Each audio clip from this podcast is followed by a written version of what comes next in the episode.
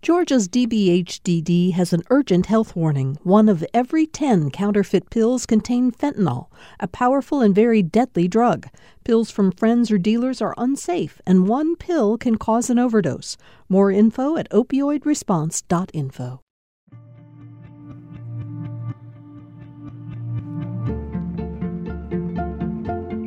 From Georgia Public Broadcasting, this is On Second Thought. I'm Virginia Prescott.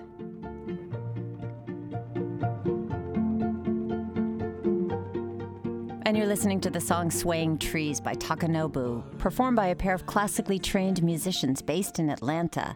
Might sound vaguely familiar since Takanobu is frequently used on NPR shows and the Invisibilia podcast. 2019 is shaping up to be a big year for composer Nick Takanobu Ogawa and Catherine Cook, who perform together as Takanobu, with an album coming out on May 24th and an upcoming tour with Kishibashi. But before all of that, they're joining me in the studio. Welcome to both. Thanks. Hi, Thanks good for having us. So, Nick, I'm going to start with you. Takanobu means iron will in Japanese. Yep. It's also your middle name. So, why use this as your uh, nom de musique? Well, uh, it seemed like a better option than the Nick Ogawa band, which I thought would be pretty lame to use. Um, and it's convenient as, uh, you know, an all-encompassing band and solo name. So I use it when I play with other people in the past. Now it's me and Catherine, uh, but I've also used it when it was just me solo. An iron will. That's uh, forceful. That's a, that's a evocative name. Yeah, it's. I mean, that's kind of a loose translation of the kanji, which are like self-belief, kind of. Um, but the name comes from an amalgamation of the kanji in my dad and grandfather's names. Well, you started writing and performing as Takanobu. This was back in 2007. Recorded your first album, Introduction, completely on your own, but did get some help to fund its release from a singer songwriter competition in New York. What happened there? Yeah, uh, so it was a national competition called the Williamsburg Live Singer Songwriter Competition, and I think I applied at a minute to midnight on the deadline of Just of like a true artist. yeah, um, but it was several rounds of live performance. I think there was um, like several thousand entries, and then the final night was nine finalists, and I won and got some prize money, and uh, used that to fund my album. Yeah, and there was another competitor there that year, a woman named Lizzie Grant, yep, who became uh, Lana Del Rey. Lana Del Rey. Yep. So, did you two meet during the competition? Uh, yeah, she uh, reached out to me over MySpace, actually. Uh, and Those were I- the days. yeah, so that kind of dates things a bit. But we, uh, I recorded on some of her early stuff back then, um, and then she went on to become super famous. So Well, you won the competition. yeah, I won the competition, so you know, who's counting? Catherine, how about Yeah. for you? You were formerly trained in an academic sense, undergrad and master's in violin performance. Where were you around this time, 2007? Um, 2007, I was still in high school. Okay. um, but yeah, playing violin. And um, How did you guys start playing together? when I uh, moved to East Atlanta, um, we started working for the same dog walking company, actually. um, and then um, somebody there introduced us as two musicians, and it just ha- so happened that Nick was looking for a violinist to play with um, in his band. So This is all working Yeah, along, coming together just Yeah, perfectly. mhm. Well, and Nick, you submitted that album to a little music company called Pandora. Yep. But not much happened, so you got a job then at a software company, right? Uh, yeah, down here, um, it was. I was a, a marketing person in like a business phone company. It was pretty, pretty dry stuff. But so that was in 2008 when you moved to Atlanta. 2008, yeah, moved down here, and um, at my mom's suggestion, I had submitted my album to Pandora, and nothing happened for a while. But then, after three years or so, I started to notice an uptick in my iTunes downloads, and pretty soon it was a car payment, and then it was a rent payment, and I said goodbye to the corporate world. Okay, so incrementally. Mm-hmm. So before that, had you thought like uh, that's it? I gave it a shot. but- Kind of. I mean, I always wanted to keep playing music, but you know, it didn't seem realistic um, to make my living at it. Especially living in New York, um, previous to Atlanta, it was very cutthroat and felt like you had to be, you know, at a level I couldn't attain um, to to really be a, a professional musician there. So Especially if you have to have a day job. yeah, have a day job, do music, and you know stay up until two in the morning to play you know crappy gigs on the Lower East Side. so um, it was it was uh, a nice move to Atlanta. I love I love the city, um, but it was really nice to be able to go full time with music. So, meanwhile, Catherine, you're Mm-hmm. on track to be performing in symphonies. You're a freelancer, and you actually do perform with everyone from the Atlanta Opera to Michael Bublé, I Mm-hmm. understand. so, was that your career trajectory or, or, or goal when you started? Yeah, originally um, in music school, I mean, you're you're kind of trained for that, just to take auditions and um, you know try and be in a symphony full time. Um, but I don't know, it never quite fit my personality to commit to that fully. Um, so as soon as I was out of music school, it seemed like I was always playing in a band or you know with you know playing different types of music other than just classical. Um, so yeah, it's just a little bit of everything now, which I love. Well, let's hear a little bit more of the music that Nick you made when you started making money. You quit your job and wrote and recorded your second album in 2011. Here's the song Exposition from the album of the same name.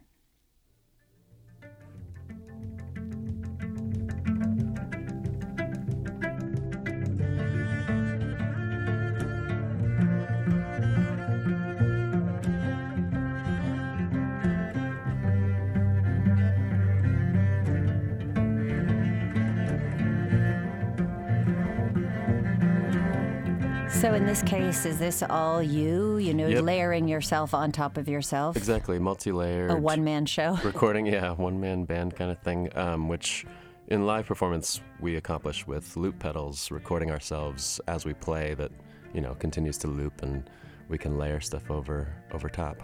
Well, this sort of moves and progresses through a little bit of an emotional journey. I mean, what was going on for you mood wise here? Well, it's sort of my freedom uh, anthem, uh, being able to, you know, escape the the uh, the workaday life that I was not really into myself, and uh, be able to just do music full time, which is what I had always had always wanted to do. This is you breaking off the old ball and chain. Yeah, yeah. in a sense.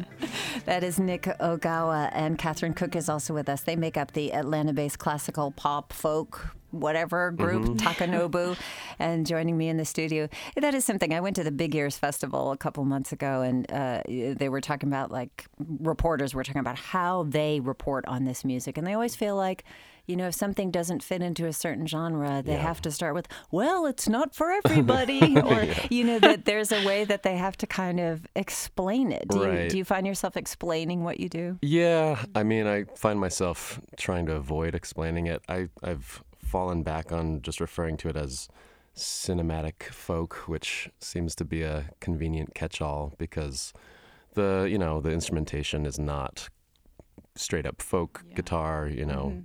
Classic instruments for folk, but it's not quite folk. You know, it's not quite you know movie soundtrack stuff either. We're singing and Yeah, it Yeah. seems like no matter what label you apply to it, uh, people will go to the yeah, extreme of that. So Yeah. it's not quite folk either. yeah, and But but the you are ha- you have done some stuff for video creators, right? Yeah, yeah, that's actually kind of where things have taken me. Um, started with you know more like web video type of things, but now getting into composing for indie feature films, um, which has been great. I did a documentary uh, a couple years ago and a feature last year, and working on a feature now.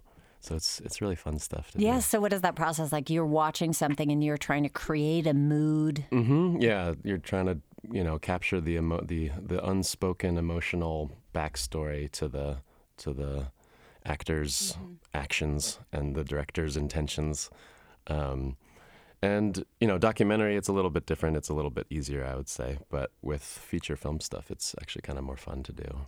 But you talked about, you know, that your downloads started paying eventually for what you the life of the car payment, right? Yeah, the, the the stuff you payment, want to do. And this is a story that really could only happen in the digital age. It's true. You have fans, but how about, you know, downloads? Do does that equal bookings if you say, "Hey, I'm Takanobu, I would love to play at your club. Right. Take a chance on me." Uh, it's actually that's the main kind of struggle, kind of because the you know the algorithms are so good at personalizing people's tastes that the listeners can find the music, but it's not very transparent to the booking agents. So we really haven't done that much touring. Um, this summer is going to be more our, our our bigger foray into touring, Yeah. um, which has been you know exciting to try to plan, but also a struggle to to get the gigs because Right. because people don't know who we are.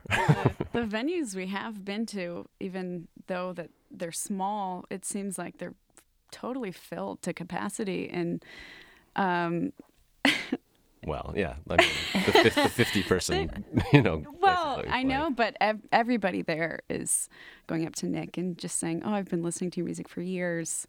I've been waiting to see you live." It's pretty cool. It does feel good, but yeah, and people, I, I, I find a lot of people say that they listened to the music when they were studying for something. It seems like uh, like a concentration Yeah. music type of thing. It's a little is- medi- It's you know somewhat repetitive, but there's enough variety that you don't feel like you're listening to yeah, what, and one maybe of like those an white noise to things. it. Yeah, you know, yeah, The waterfall things outside of the massage. yeah. hopefully, a little more engaging than that. But well, there's another backstory here too, which is you two as a couple. yeah, You're now engaged. yeah. Okay, so um, how did that? Where did that happen? Well, it happened out on the West Coast when we were on tour last fall. Um, But we started dating pretty soon after we started playing together. Um, we'd been rehearsing for a show, and Yeah. I just kind of caught feelings for Catherine and uh, Yeah. Had to express that to her. And then, uh, yeah, we, were, we played the show in Portland, and we were uh, heading up to Seattle, but we took a detour through. Um, Cannon Beach on the Oregon coast, and uh, we went on a hike, and I Yeah. he Pop the question. Knelt down in the mud. So there's a kind of romance to. There's an alchemy in the relationship and in the music as sure. well. Yeah. Yeah. yeah. So Catherine, though, Yeah. he's you know you're still working under Takanobu. What what are you bringing? What do you feel like you're bringing to this combination? Hmm. So much. I don't. I mean, it's hard for me to answer, but um, I don't know. Just female vocals, which had been there only a little bit before, and I think um, you know, since I am classically trained, I think I can bring um, some sophistication to my parts. Yeah, absolutely. So you're going to keep calling this Takanobu, or I think so for now. Yeah. I mean, Catherine's been a great addition to the sound. She has a, you know, beautiful, sweet voice and a really nice violin tone and great musical sensibility, too. It's a really nice complement to what I would, you know, I mean, we do a lot of improvising stuff um, instrumentally, and Catherine is. You know, kind of a rare classically trained musician who's really comfortable with that kind of thing. I think when we started out playing together too, I was just doing what you wanted me to do. Um, Yeah. you know, like you were telling me, okay, here are the parts. But as Um, like a base, you know, framework. To, right, exactly. go But. I'm, you know, now I think we're working together as a team much Yeah. more about how we want it to sound Mhm. live and, you know, what direction we want it to go. And my suspicion is that Catherine will be really good at songwriting when she gets more uh, comfortable doing that. So I've been encouraging her to do that. Mm-hmm. and lots of practice coming up with your tour with Kishibashi. I want to thank you both, Nick Ogawa and Catherine Cook, for joining us. Thank you Thanks, so thanks much. for having us. Together, they are the Atlanta-based Takanobu. And we said we'd leave you with another song. This one is called Nobody Said.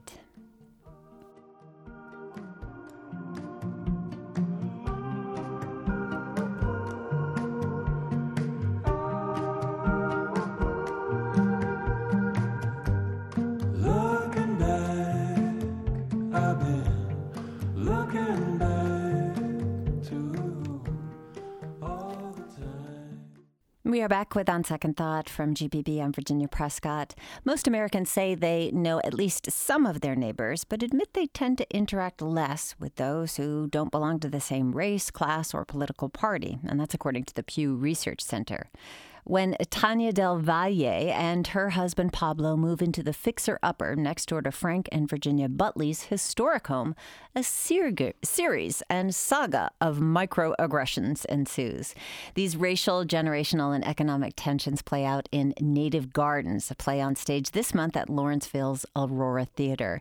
And two of the show stars join me now in the studio to tell us more about the production. Fedra Ramirez Olivares is Tanya Del Valle and in Native Gardens. Hello. Hi. And Carolyn Cook is Virginia Butley. She's been on On Second Thought before. That's what happens with those Atlanta theater regulars.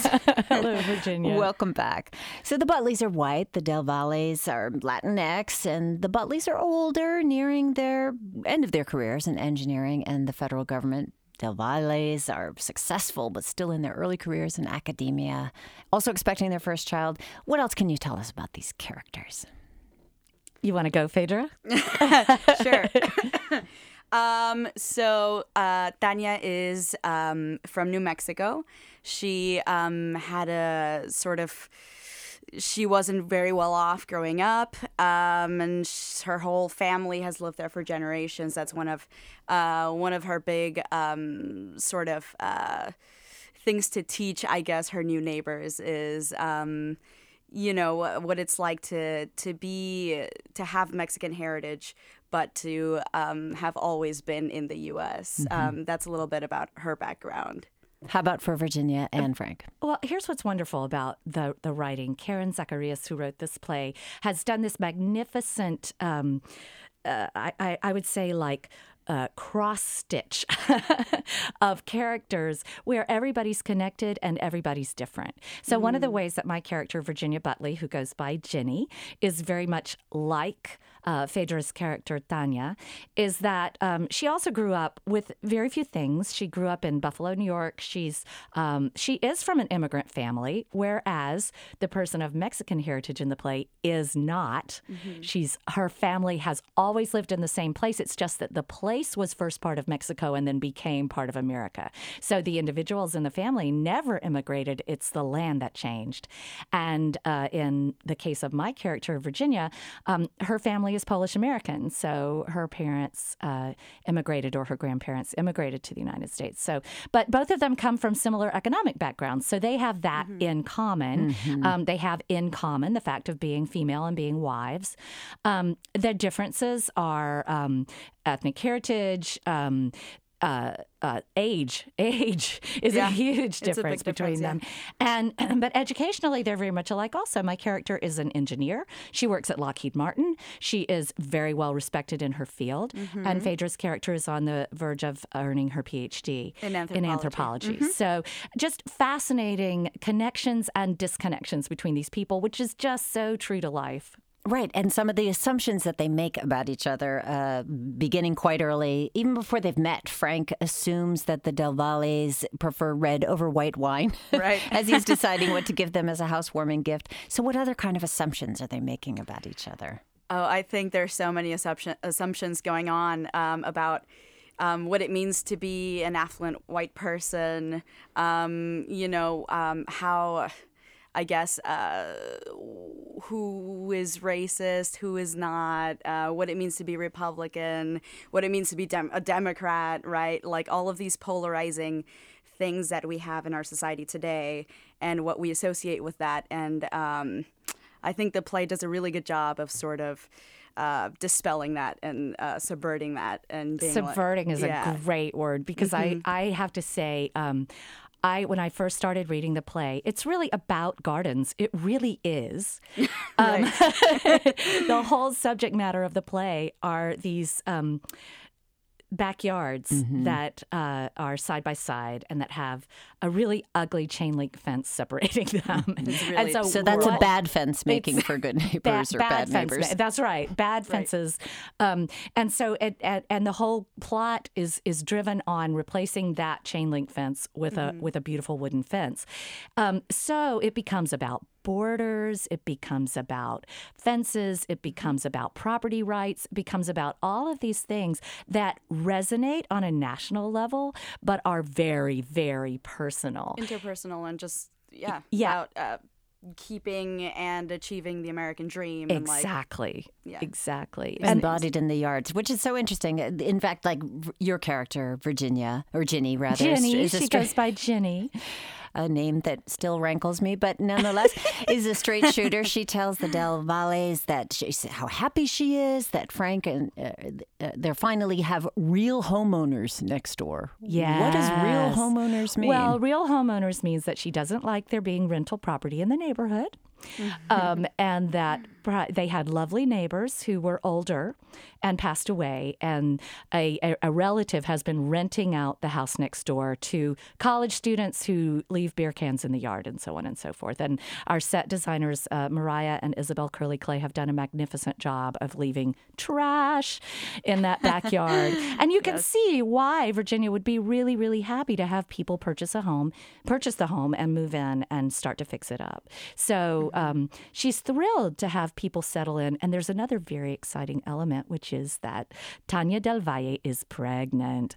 So Virginia is seeing the possibility of being able to babysit and maybe she, her son hasn't married for reasons that become clear over the course of the play and she's dying for grandchildren you know it's a really really wonderful opportunity um, when I first read the play, I started reading it and I was like, oh, cute, you know, little domestic squabbles about gardens. Okay, different gardening philosophies. One has these beautiful, you know, hydrangeas and azaleas and so on, and the other is going to put in native plants. Okay, funny, funny, ha ha. And then I'm turning another page and another page and another page. And the way this writer subverts the arguments and mm-hmm. and gives them the kinds mm-hmm. of twists and jabs it becomes laugh out loud hilarious. Hilarious. And the audience really rolls with us but they're thinking at the same time so it's i i, I gotta say it is a tour de force so so for Ginny, her husband Frank, he he loves his garden. He's part of his identity as as a gardener. But Freda, your husband Pablo, uh, he's hustling to make partner at his firm. Gets a little carried away and invites his firm over for a garden party at your fixer upper, which is not Right. quite fixed up at that point. How does Tanya react, and what does that reveal? Um, Tanya is very much against this idea at first. Uh, you know, there's there's a lot going on for them too. Um, Pablo is is going through uh, quite a bit of pressure at work um, to sort of fit in as uh, the only foreign Latinx uh, person. Um, but Tanya as well is ha- is you know she's studying for her. She's uh, getting ready to defend her dissertation. She's uh, like almost eight months pregnant. Um, so it's unpacking. It's it's all these things and. Um, it's kind of uh, I think for for Tanya, she feels that Pablo is trying too hard, right? That that um, that he doesn't need to prove who he is, and that um, if he just does a good job, you know, they'll be they'll accept him. He's just a new guy, um, and it takes her a little bit longer to see the importance of of really having to prove yourself in the workplace when you have this immigrant background that she hasn't really had to go through. I wondered also, you know, because she comes from a humble place, the idea of showing a home that's less than perfect. You know, what like what the insides versus the outsides is there. Sure. Um, I think she uh, has not necessarily ideas of, of what perfect is, but maybe um, she likes to show what her philosophies are and for that to be clear. Um, especially through her like native garden and all of that. Um, so yeah, there's there, there's definitely that level of of like you know I want to have a, a settled home and like something that represents who we are um, to to these outside, you know, um, I guess spectators. That's Fedra Ramirez Olivares and Carolyn Cook is also with me. They're sharing the stage this month at Lawrenceville's Aurora Theater in the play Native Gardens, which is an exploration of the relationship between neighbors and the politics of ownership and race and class and how we see the natural and man-made world, which is something that you mentioned, Carolyn, that this is very much about like gardening philosophies on some level. It is. And and Tanya, Tanya, she grew up around gardens. Her grandparents owned a farm. She's planning a native garden garden in their backyard. So, how does her vision of nature differ from Frank's, for example? Well, um, my husband Frank, who's played by Bart Hansard, a brilliant comic actor, well, a brilliant actor across the board. Um, uh, his garden is uh, what you would call a traditional, quote unquote, garden that you might see in the South. So it's a lot of the things that we plant in our yards here that um, may have been brought into our environment but aren't necessarily native to our environment. So um, things like English ivy, you know, you see those signs when you're going along the interstate English ivy kills trees. And um, it is true that we've brought in a number of plants that kind of break down the natural ecosystem here. And what Tanya is trying to do is restore that. What Frank is trying to do is win the Potomac Horticultural Society's Gardening Award. and that means going with these very showy, beautiful uh, plants. Um, that uh, It is a remarkably beautiful garden. Um, I guess. so, yeah. but it doesn't support uh, biodiversity. And so that's an exciting sort of and hilarious um, challenge that each of these gardeners has for each other, while at the same time, Frank and Tanya share the love of gardening. And uh, Jenny, who was the only female engineer in her division for 20 years, shares Pablo's ambition and need to prove herself. So that's another way where you discover that you have something in common with a neighbor that maybe you thought you had nothing in common with. Well, and it's funny too because Tanya says to ask Virginia and Frank, didn't you hear the segment on NPR about native gardening? Exactly. You know, which- Which does exist. And they I'm sure. say, of course, we listen to NPR. We're old, not dead. well, what, but this is part of the funny thing that you know it, it- what becomes central to this is about reclaiming what is rightfully their property, and without giving too much away. You know, there's a point where Ginny says they want to take our land, you know, kind of thing. Right. But this illustrates the idea that new people, new Americans, or someone perceived as a new American, is taking something away from those who are established. Mm-hmm. But this is interesting because it sets up not between you know the dis- disempowered anti-immigrant Americans saying you know they're taking our jobs. But the others, they're the NPR listeners, the middle class. So, what did these dynamics bring? Uh, first of all, a, a great deal of humor as you sit on, uh, you know, on the outside looking in and go, "Oh, I've met somebody like that. Oh, that hilarious person is me." Um, so, uh, but yeah, it creates a self-questioning. I think uh, very much. Uh, It takes a little while for the characters to realize that they're maybe letting things fly out of hand, um, and and the, the playwright does take us to a hilarious conclusion. But the yeah, it challenges. Um, you know, Jenny at, at some point says, "You can't, you can't do this. Why are you trying to do this party? Why are you trying to take our land? What are you trying to do?" And and uh, Phaedra's character Tanya says, "You understand. He has something to prove at the office. You know, this is really important." And and Jenny does understand. So it's you know, but at the same time, she wants to defend um, her set in her ways uh, way of life. So yeah, it becomes about sharing. Welcome to kindergarten. I, I think it's also a little bit about um, showing the complexities of what um, it is to be an immigrant and um, how we tend to separate these groups, uh, you know, on the basis of race. Um, and we sort of oversimplify that and are like, okay, I can recognize uh, who has ownership, who has right, who doesn't.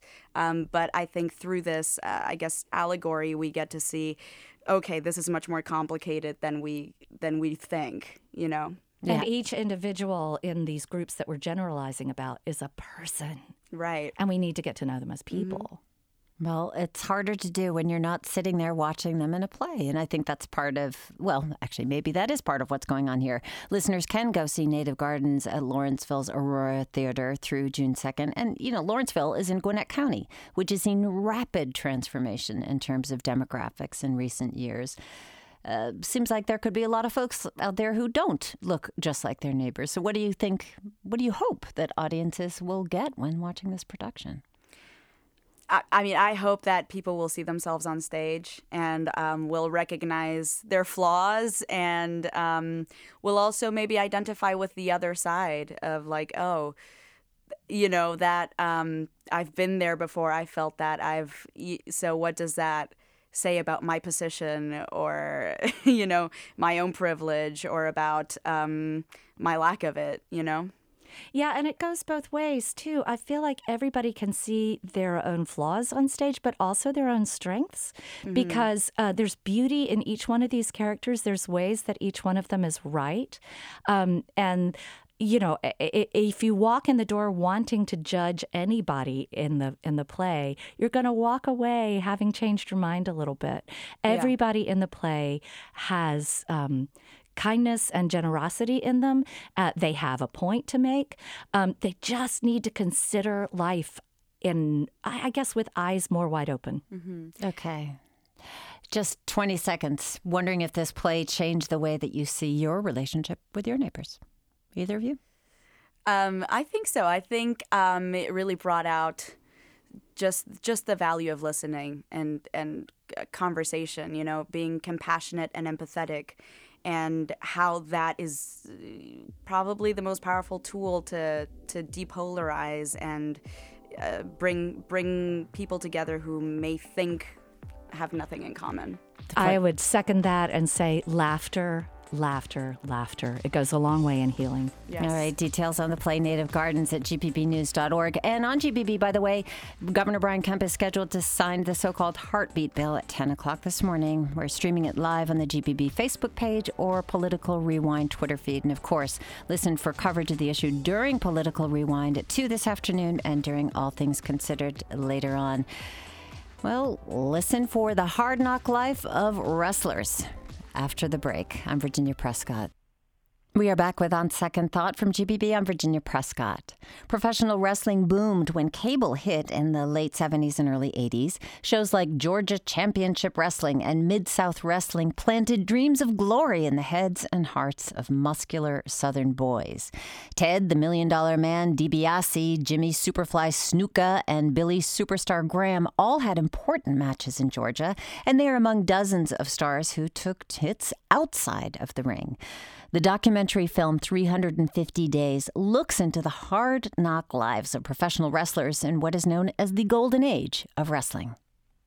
350 days a year as a wrestler on the road. Maybe it's a sickness. 350 days a year. A lot of physical pain, a lot of loneliness. You have no home life whatsoever. Piper and me riding down the road, doing eight balls of cocaine.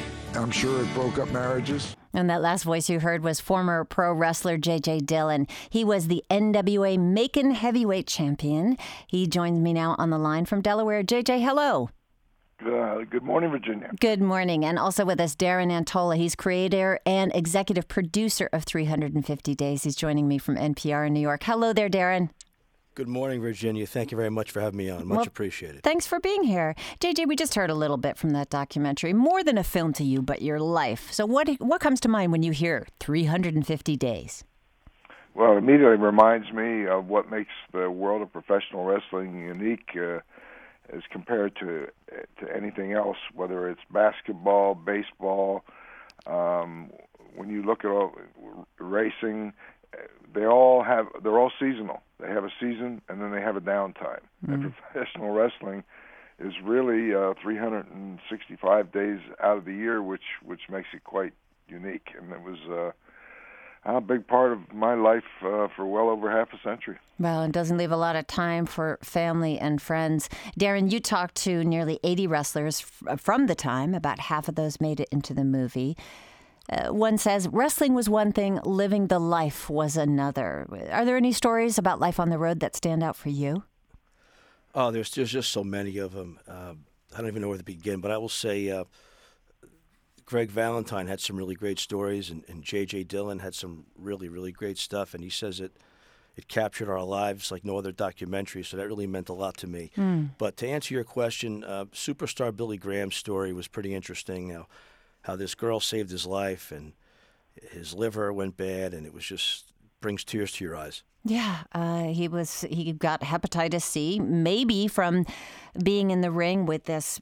Part of the theatrics was slitting their foreheads with blood, so blood would be running down, which is part of the whole story here about the theatrical and and the performance aspect of this.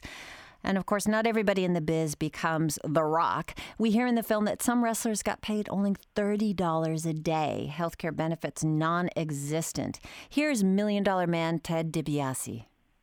I think about driving to Greenwood and Greenville, Mississippi, and wrestling in front of 100 people, in front of 100 people, and then getting in a car and driving 300 miles, and and uh, and some of those nights not having enough money to even eat at McDonald's. We would go and buy a loaf of bread and you know bologna. We call it bologna blowouts. We'd get some flea bag hotel and you know with two beds and we'd take the mattresses off the bed and uh, four guys and flip a coin to see who had to sleep on the hard box spring or who got the mattress. That's some tough, tough going there. JJ, for you, 350 days on the road, living like that, driving from match to match, what did that mean for a family life or any kind of leisure time at all for you? Well, you had to have a special family that understood that this was uh, your passion and that involved uh, you making sacrifices, but also involved your family making sacrifices in terms of time away from home. And, um, you know, you're hearing things um, like with just listening to Ted that, you know, it what people think of wrestling as turning on a television and seeing you on TV and right away making the assumption that oh you're on TV that means that you're a huge star and that you're an extremely wealthy man. Um, which was not true. And some people uh, that were in the business took that perception of stardom and the fact that they drove big cars and what have you and lived in big homes and that there were people who spent every dollar that they ever earned trying to live up to that uh, image and when it was all over, ended up with nothing. So it, the the business could be could be very cruel and unforgiving, but at the same time extremely rewarding. It just um, it's it's like for me as a 16 year old kid from New Jersey, I discovered professional wrestling and dreamed that maybe someday, because I used to go to Madison Square Garden and I'd see Argentina Rocca and, and Dr. Jerry Graham and Eddie Graham and and all and Haystacks Calhoun, Chief Big Heart, all these bigger than life uh, characters, and someday dreamed that maybe I could step into the ring in Madison Square Garden, which was a reality that that came true for me uh, years later. Um, that was the rewarding part of it, and a lot of guys um, spend every dime that they make trying to live up to what they per- are perceived to be the image of, oh well, you're you're famous and you're rich, and the lucky ones um, make enough money to have a comfortable lifestyle and are able to save save money. But the business can be very rewarding and can be also be very cruel at times. Yeah, yeah. I want to say it's a hard life, but this is not by any means a grim film. Uh, some of the stories, I mean, we hear the Million Dollar Man, Jimmy Superfly Snuka, the Hammer, the Butcher, the Mask, the Wrestling Rabbi. I mean, this is a film about the people behind these played up personalities and really the shtick. Darren, what did those personas bring to professional wrestling? Well, wrestling will never be the same, in my opinion, as it was in the 70s and 80s. It just seemed like everybody was truly special. And these guys are real athletes today, don't get me wrong, but everybody I talk to, like whenever I mention the movie, they say, oh, that's when wrestling was wrestling. I mean, I can't even keep track how many times I hear that. And all these guys were, were really, truly special in their own way. They had their own characters, like uh, Greg Valentine, real serious wrestler, and you have, you know, different people like Wendy, who's a great wrestler as well, and Paul Orndorff. Like they, they all have something special. It's just hard to say which one of them is. Every one of them brings something to the table in 350 days. I mean, we we have never before seen photographs from around the world. Um, you know, it's just tremendous. Well, and it's there's a lot of joy and a lot of payoff. And, and JJ, you say in the film that celebrity put a lot of temptations in front of you. And for some of the people in the film, that was drugs, steroids for bodybuilding, cocaine and amphetamines and alcohol just to keep going. And, and women, uh, uh, especially in the South, interestingly enough, uh, one of the wrestlers says, that were readily available. Do you think it was difficult for you to, well, you said in the film, you know, you were married 35 years, not to the same person. that, that's the sum total of three failed marriages, of, of which I'm not, uh, uh, you know, I'm not bragging about. But you know, uh, my first marriage only lasted four years because I was just getting out of college and and uh, brash, immature, and and not ready for the experience. The only positive thing was I I had a daughter from that marriage that uh, uh, that, that I love and care very much about. And my second marriage, I think, was uh, 17 years, and, and we had no children. She had children by the her previous marriage, which I helped raise, and then the third marriage was like uh, w- was 14 years, and again, I had children. I had twins when I was 50, and a, another uh, girl uh, uh, came along three years later. So, uh, I mean, it's my life is uh, just you know unique, I guess, for me, but for, the story is very similar to other people that had fell in love with professional wrestling and had it be their chosen career. And for me, I was fortunate to always make a a decent living. Um, got a chance to go places and travel the world where I would not have otherwise. Um, and so I, I kind of look at the big picture of uh, we, you know, was it a hard life? Yes, when you're working 50, 50 weeks a year uh, away from home, you know, where you're wrestling seven days a week. Um, you know, your family has to um, make sacrifices, and you make sacrifices of not being home, missing birthdays, missing anniversaries. Um, but the wrestling business is very demanding, and yet, you know, I look back. I'm I'm 77 years old now, and I spent uh, well over half a century full time in this business, and I have to say, in all honesty, that uh, I don't regret a moment of it. I wouldn't change anything because, like I say, all the places in the world that I got to go, all the people that I met along the way, and just the camaraderie of other people that also chose the same profession. Uh, you know, we're a brotherhood that uh, is very tight as well.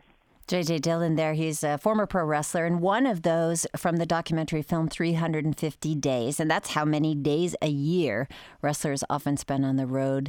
Darren Antola is also with us. He's the creator of the film and the executive producer. So, watching the footages of, of these matches, right? Uh, the theatrics, you know, pounding on the canvas, um, uh, fighting with the refs, you know, executives in suits jumping into the ring and being thrown over the ropes. How much of that is real? Darren, you want to pick that up? Well, you can't fake gravity. I can tell you that. And you can't you can't good. wrestle Very good. That's 350 days a year and, and not get hurt. It's impossible. But we have learned that the finishes were predetermined. There was a really strict code of keeping these tricks secret. We got the baby face who's going to win, and then the other guy. But as you said, what happened in the ring was no joke, as we hear in the film. It's not a desk job. It's a very physical job. Is that wrestling all fake? I go, well, it is orchestrated, but at the same time, it's man, the getting slammed and thrown through tables and every, getting hit with steel chairs. We really do do that. So the the injuries are real. So it, Yeah, I, I I I agree because I lived it, and the injuries are real, the blood is real, um, and you know if you you have to love this business to do it because you often sacrifice your your body, and you're in the ring with someone who also, like you, for the most part, has a family to feed. So we're going to go at it.